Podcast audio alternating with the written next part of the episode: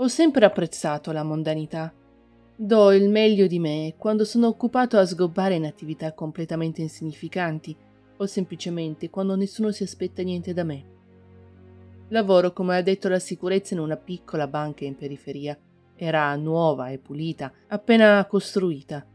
L'unica cosa che amavo di più della monotonia dello stare immobile vicino all'ingresso era l'odore del disinfettante che mi accoglieva ogni giorno.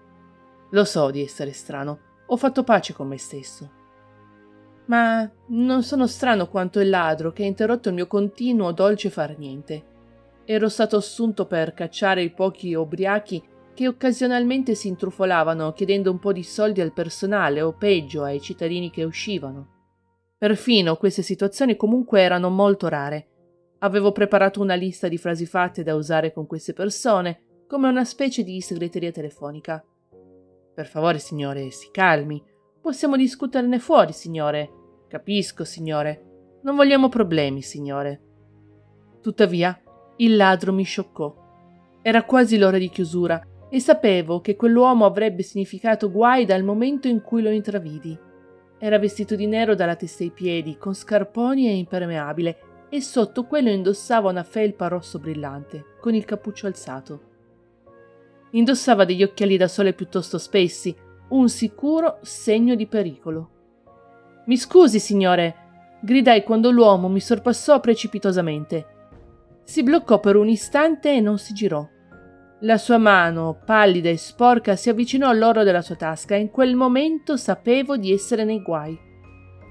«Signore, le devo chiedere di girarsi», dissi mentre toccavo il taser sulla mia cintura. Non mi avevano dato il permesso di portare una pistola e non ne avevo mai voluta una prima di quel momento imbarazzante e vagamente sconvolgente. «Calmati, ragazzino», sibilò lo strano ometto allampanato. Ragazzino a me? Questa mi era nuova. Avrei potuto tranquillamente essere suo nonno. «Sono costretto a chiederle di nuovo di girarsi, signore». Feci scivolare il taser fuori dalla custodia, facendo cenno alle donne dietro il banco di mettersi sul pavimento. «Molto bene», rispose. L'uomo si girò rimanendo sul posto, nel senso che ruotò il corpo per guardarmi in faccia senza muovere i piedi. Era un bel trucco, ma niente che non potevi vedere fare da qualsiasi artista di strada da 4 soldi. «Metta le mani dietro la testa, signore», mi assecondò, con un ghigno orribile dipinto sulla sua faccia mortalmente biancastra. Mentre mi avvicinavo a lui per eseguire una perquisizione, notai che il maniaco o aveva affilato tutti i denti, tutti quanti, per renderli appuntiti, o aveva investito parecchi soldi in un intervento odontoiatrico. L'operazione costosa non sembrava probabile, a giudicare dall'odore pungente di muffo e roba vecchia che lo circondava.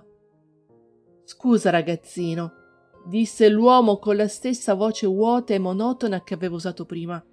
«Lo hai fatto diventare un male necessario». Con riflessi fulminei, il ladro afferrò la mia gola con una mano, posizionò l'altra fra le mie gambe e mi sollevò sopra la sua testa in un unico, rapido movimento. Produssi un suono orribile e inaspettato, come quello di un cane strozzato dal tiro della sua catena.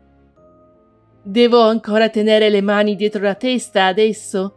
rise mentre sentivo la riserva d'aria dei miei polmoni essere schiacciata fuori con veemenza, la mia faccia arrossata. Per fortuna, o per sfortuna, dipende dai punti di vista, alla fine mi lasciò, buttandomi dall'altro lato della stanza come una bambola di pezza. Ribaltai una fila di sedie di legno nella mia folle scivolata sul pavimento appena incerato. «Adesso, signorine, se non vi dispiace», si girò nuovamente verso il bancone, mentre io non potevo far altro che rimanere schiacciato a terra dal dolore causato dalle molte fratture ossee. Penso sappiate che cosa voglio. Le donne obbedirono e non le incolpai neanche per un secondo. Ragazza dopo ragazza superava la pesante porta di metallo, ognuna portando qualsiasi cosa riuscisse a sollevare. Sembrava che nonostante il numero di sacchi posti nella mano fredda del rapinatore crescesse e crescesse, lui non ne sentisse il peso.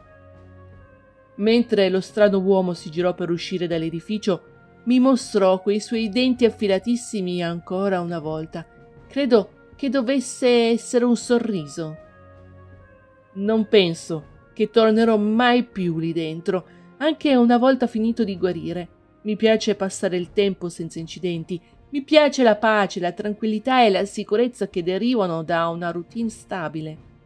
E se queste cose non le puoi trovare in una banca del sangue, allora non so dove andrà a finire il mondo.